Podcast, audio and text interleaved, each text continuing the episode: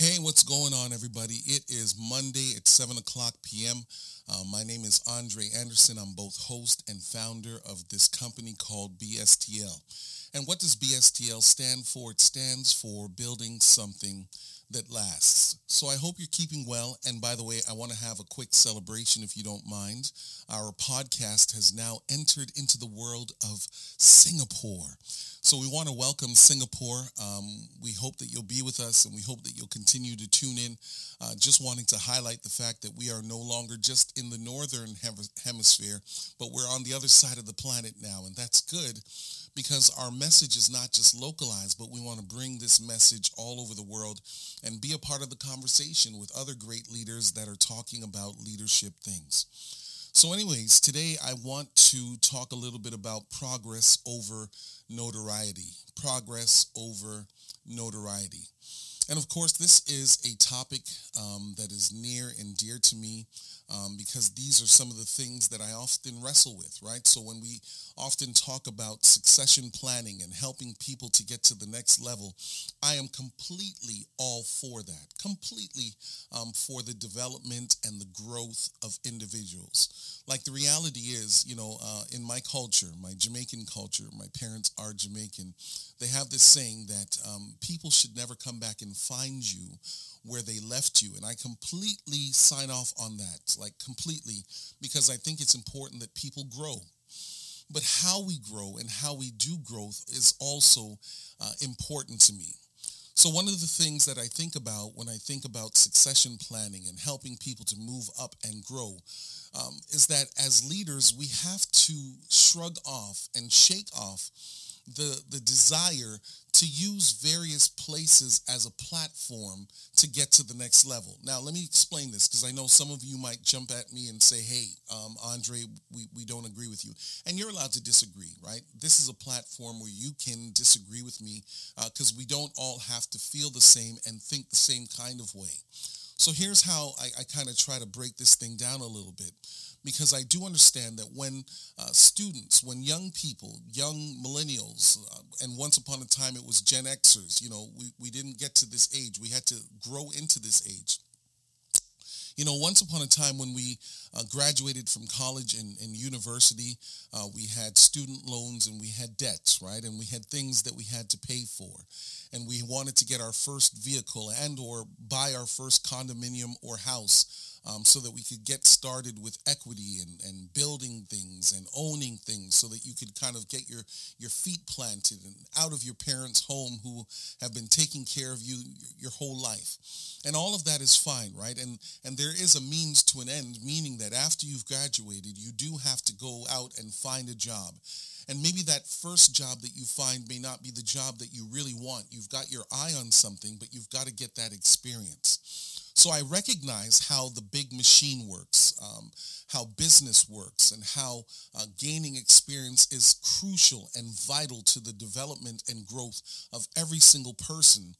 But there has to be a place where we kind of draw a line in the sand. And when I say draw a line in the sand, what I really mean is, is that you do have some leaders, and I say this respectfully, who often use every single opportunity that um, is afforded to them as a means to an end, meaning that I start at this job because this job gets me to the next job. And then I get to the next job and then that next job gets me to the next job. And I understand, right? Because you're building, you're growing, right? And you do not want to remain stagnant. But there are some leaders um, that I am challenged by. And no, I'm not going to call any names um, because they don't have the benefit of maybe uh, responding uh, to me on this podcast. And maybe one of these days somebody will decide that, hey, I'd like to challenge you on something that you're saying. No problem. But the reality is, is that it is okay to have a plan for your life. It is okay to, to do your own personal strategic plan as to, as to how you get from point A to point Z. All of that is important. However, at some point, you have to be very careful that the dreams and the aspirations that you have as a leader don't come at the cost of the individuals who are diligently working for you and serving you and serving with you, you have to be careful that you're not using those individuals as a stepping stone for greater. And here's the reality, right? So what happens is is that you as a leader, you maybe you're working for a Fortune 500 company and you've got to prove to them because they've given you this platform and they've given you this package that you're responsible for. And, and it's your job to grow it over X amount of years. And there's a, a high expectation because you're young, you're bright, you're beautiful, you're handsome and gifted.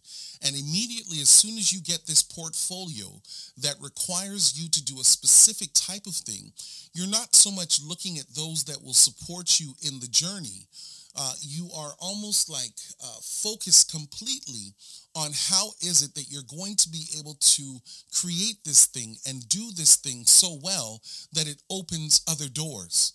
Now, the problem with this is a lot of times as leaders, the work that we place on others to do, we don't actually do that kind of work.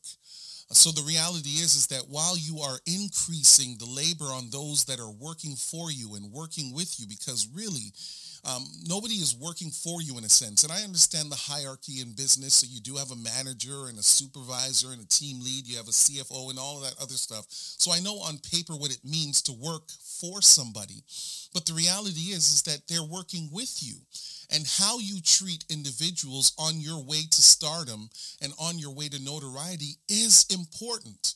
So you've got this person that reports to you directly and you're having weekly meetings with those individuals and monthly meetings with those individuals. And you keep on putting more and more weight.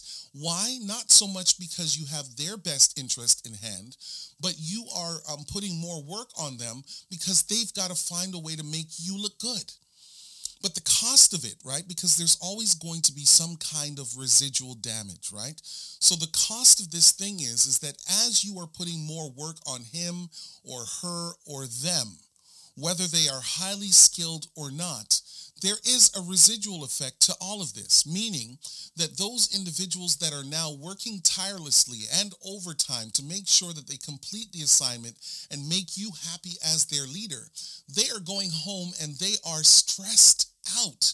Because while you're sleeping at night because you may not have the month end reports that they are required to do uh, you're sleeping knowing that they're going to deliver. But guess what? You have now completely um, impacted their ecosystem their family their friends. As a matter of fact they even had a life where they would go to the gym and work out or hang out with friends at the restaurant on the weekends go and play some games some sports etc but they've had to table that the moment you got hired as their leader because you're so fixated on what you're going to do next, you've forgotten that they are also being impacted by your desire to be great.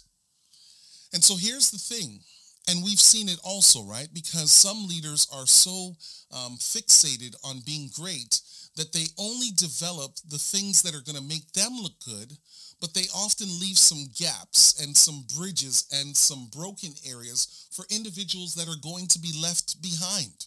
So to me, progress is not just what you will become as a leader, even though I desire for every leader to do better and to grow, but you've also got to make sure that while you are aspiring to move to the next level, even from the day that you've started this new job, this new assignment, can you please do me a favor?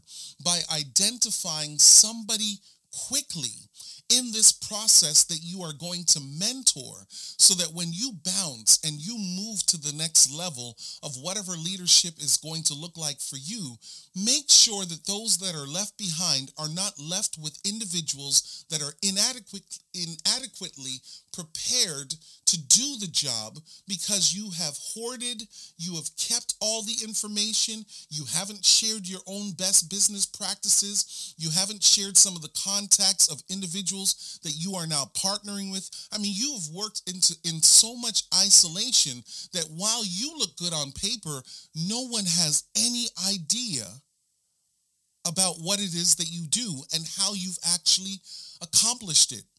And I know that this might be a hard conversation because really what I'm advocating for is transparency. And I think that transparency is important. I think that it is important that even if you share information with somebody who may actually be able to do something better with it because they have different gifts and skills and abilities, let them have it. You don't lose anything by preparing and mentoring and equipping others to do better than you are. And here's the thing I actually think that it would be a great compliment, and we've talked about this a little bit before. If you were actually aspiring to go somewhere, and because you've shared and become more transparent, perhaps it is possible that somebody else that you've given the information now jumps past you and is uh, working in a capacity that may be abo- above and beyond you, I still think that that is okay. Because again, do you only want to be known for what you are able to do as an individual, um, as a singular person, or do you want to be known as a person that is transforming lives and transforming the team that is reporting to you? And this is why transformational leadership is so crucial in this thing called leadership. Yes, also servant leadership as well. Both of those work hand in hand. But transformational leadership is so important because you're not just transform, uh, transforming workflow and uh, uh, requirements. No, no, no. You're transforming the people that are working with you. As a matter of fact, they begin to embody um, your style of leadership to the point where it's a compliment when people say that your team is just like you. But I don't want your team to be just like you only for the purpose of stepping on people and stepping over people and, and knocking people out of the way on your way on your way to success. Because here's the other thing you may be helping your organization to thrive and to do well. And yes, the numbers are up and your sh- uh, your shareholders and your stakeholders, they may be clapping and excited for you uh, and they are excited for you and they're happy that they hired you.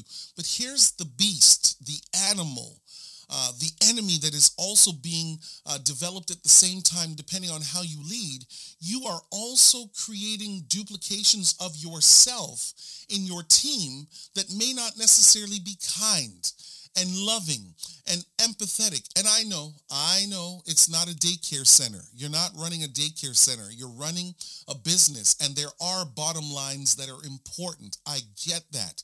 However, if you don't show people that it is possible to be successful without trouncing and trampling on people, then by the time you leave, you are actually leaving something that is in the process of exploding and imploding because people will believe because they've seen you jump to the next level that in order to get there, you've got to be unkind and take advantage of people and exploit people. And here's what I'm telling you.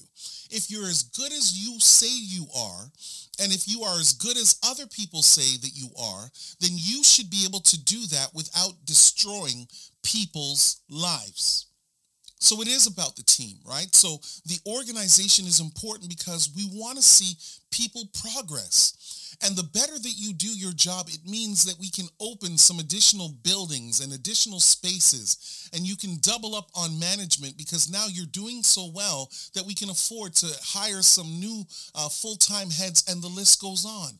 But if the only person that is thriving is you as you um, force and upload more and more work to those that work with you without empowering them and helping them to feel like they're a part of a process and not just a means to an end, then long term you're creating a world that is cold and selfish and unwilling to make sure that everyone becomes the best person that they can be. So how do you avoid this then? You have to give yourself some checks and balances. And I'm talking about avoiding uh, being the type of leader that exploits people. You've got to have something in your office that reminds you that the greatest resource that you have in your office is not you, but it's the people that work with you. And let me also say this. This is why you've got to be honest with them, right? So, and I'm not saying that you have to tell every single person what your next move is going to be and what it is that you desire to do, but you've got to tell people where you're going. Tell them how you how you're going to get there. You've got to share these things with individuals because let me tell you something. The greatest gift you can give to people on your team, even if your goal is to jump ship after a short period of time is the ability to do what you know how to do, but they have the capacity to do it in their own way because you've given them the gifts and the abilities. You've you've given them the books that you have. You've shown them the software that you have uh, downloaded. You have uh, allowed them to be in the room when discussions are happening so that they can see how an idea goes from being an idea to being implemented. And maybe I want to pause here and say this if you are leading, stop having small meetings with just a few people that generally go along with you. Like you've got to talk this thing through in a broader setting. Like you've got to share your ideas uh, with other individuals, not when you're about to implement, but at the early grassroots um, level. And I understand because I had this conversation uh, uh, not too long ago. Uh, some people will say, "But why would you bother bother to do that?" Like they don't understand, right? They're not at the same level that you're at, and if you share it with them, they may not be able to do anything with it because they have no idea, they have no clue, they don't have the skills, they don't have the education. And here's what I told that person. Well, neither did you until you did right? So you didn't come with batteries included. You didn't come fully trained and equipped and able to function at the level that you're at. Somebody, whether they did it intentionally or not, mentored you to the point where you became an independent thinker, a leader that would be able to take ideas and concepts and principles and massage them together and create something. You didn't come fully equipped. So if you leave and nobody or groups of people on your team are unable to figure it out because they've never been in the room. And here's the thing, most people want to know how you're doing what they're do what you do, but they just don't have the courage to come to you and say, "Hey, Andre, I noticed that you did this project recently. I wasn't in the room for it, but could you tell me how did you do this thing?" And this is why boards are so important and some people think that boards are for the purpose of voting things and um, um, being a part of the process of saying yes and or no. But can I tell you, I, I emphatically disagree. I believe that boards should be there to massage ideas uh, to constantly go back to what the strategic plan is, the mission, the vision, the core values. Your boards have to be very clear on how you plan on getting to where you're going. And you also have to be able to give them the flexibility to plug their own ideas within the process and discuss it with them, or at least allow them to hear how you are coming up with the conclusion that you hope to get to, because that's how you develop more critical thinkers. Because here's the thing like 20 years ago, there were um, best business practices that were thriving. Uh, they were doing well in 2000. But in 2023, some of the ideas and the processes and the way that people did things, they have become obsolete, not because they weren't good ideas in 2000, but in 2023 with this world that is changing. I mean, we've just gone through a pandemic. I mean, think about what happened to a lot of the mom and pop shops that um, always argued that people need to come into the business establishment and they have to come with their cash not even with a bank card or a Visa card. Those stores, a lot of them closed down during the pandemic because nobody walked them through the process on how to keep your mom and pop shop, but be innovative based on where the technology is leading you. So I hope you I hope this is making sense to you all as you're listening to this because progress is not just personal, it's corporate. And if there is a thing that you can leave with your employers after you decide to go on to the next best thing that you have in mind is let them learn the process for how you do what you do.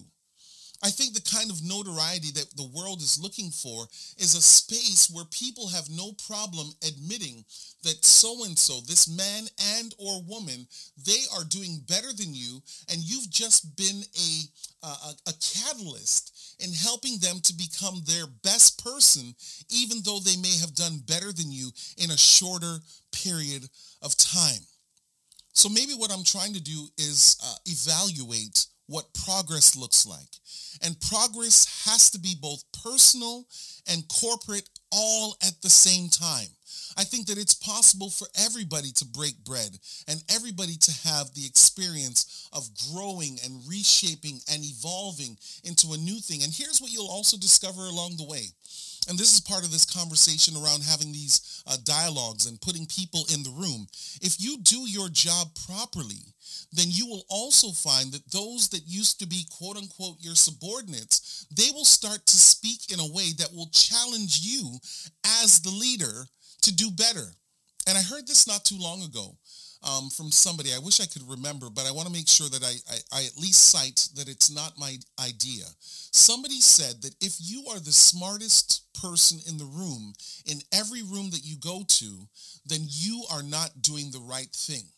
So therefore, what that also means is to the person that is learning from you and growing from you, that individual needs to be able to sit at your feet and learn from you, knowing that they may not be there right now, but having grown with you and being able to lead with you, they're going to get there someday. Because I think the companies that are growing and thriving, they've learned something that you don't always have to be intimidated by the manager in the room, the CEO of, in the room. If that person is invested in you, regardless of whether or not you give them 30 to 40 years of your life. And of course, there's enough research that's out there now that says that millennials, they're not going to work at one particular place for 40 years like my parents would have. No, Absolutely not. They're going to work there until they outgrow the space, which means that a lot of uh, jobs that are out there, they are transitional, which means that you've got to recognize that just as you will be gaining a new person to your organization that is coming from somewhere having worked there for 15 years, you're also going to be losing some people to other organizations because whatever they're doing there at that period of time, it helps um, to kind of fit into place what it is that they're desiring to do um, in their own personal lives. So if we all kind of have this corporate mentality that says we want the village to do well, then here's what we'll do. We'll have less secrets will be much more transparent.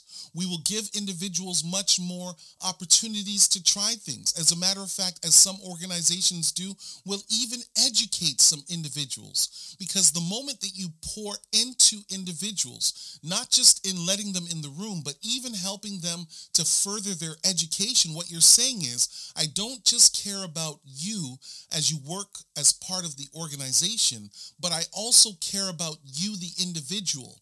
Because as you are now growing, you might outgrow our organization, but wherever you go, I wish you the best. And part of um, demonstrating that is giving people the capacity to be in spaces that they may not be prepared for now, but they're going to grow and get there later. I hope you've enjoyed this conversation, right? Because one of the things that I'm hoping that we will do is we will stop making ourselves as leaders the number one person. We've got to help people to grow. We've got to choose to make their quality of life as important as our own as we have our own aspirations. And if we do so, here's what's going to happen long term. We will be facilitators in mentoring people who will do well and thrive no matter where they go. And yes, that compliment can and will come back to us because we don't just want our organizations to, thrive. And I know competition and the list goes on. But wouldn't it be nice to be able to, to say that as a leader, you have trained the individuals that have moved along into all kinds of organizations. And maybe therefore that becomes your notoriety as you're also planning on what you're going to do next. If you want to hear me talk a little bit more about this at your organization, please send me an email, bstlinc21 at gmail.com. And I hope you've enjoyed this conversation. My name is Andre Anderson. I'm both host and founder of this wonderful organization. And we're not just talking about leadership in a selfish personal sense. We want to help other people to develop and grow because somebody did that for us once upon a time and we ought not forget. Take care. Hope you enjoy. See you all next week.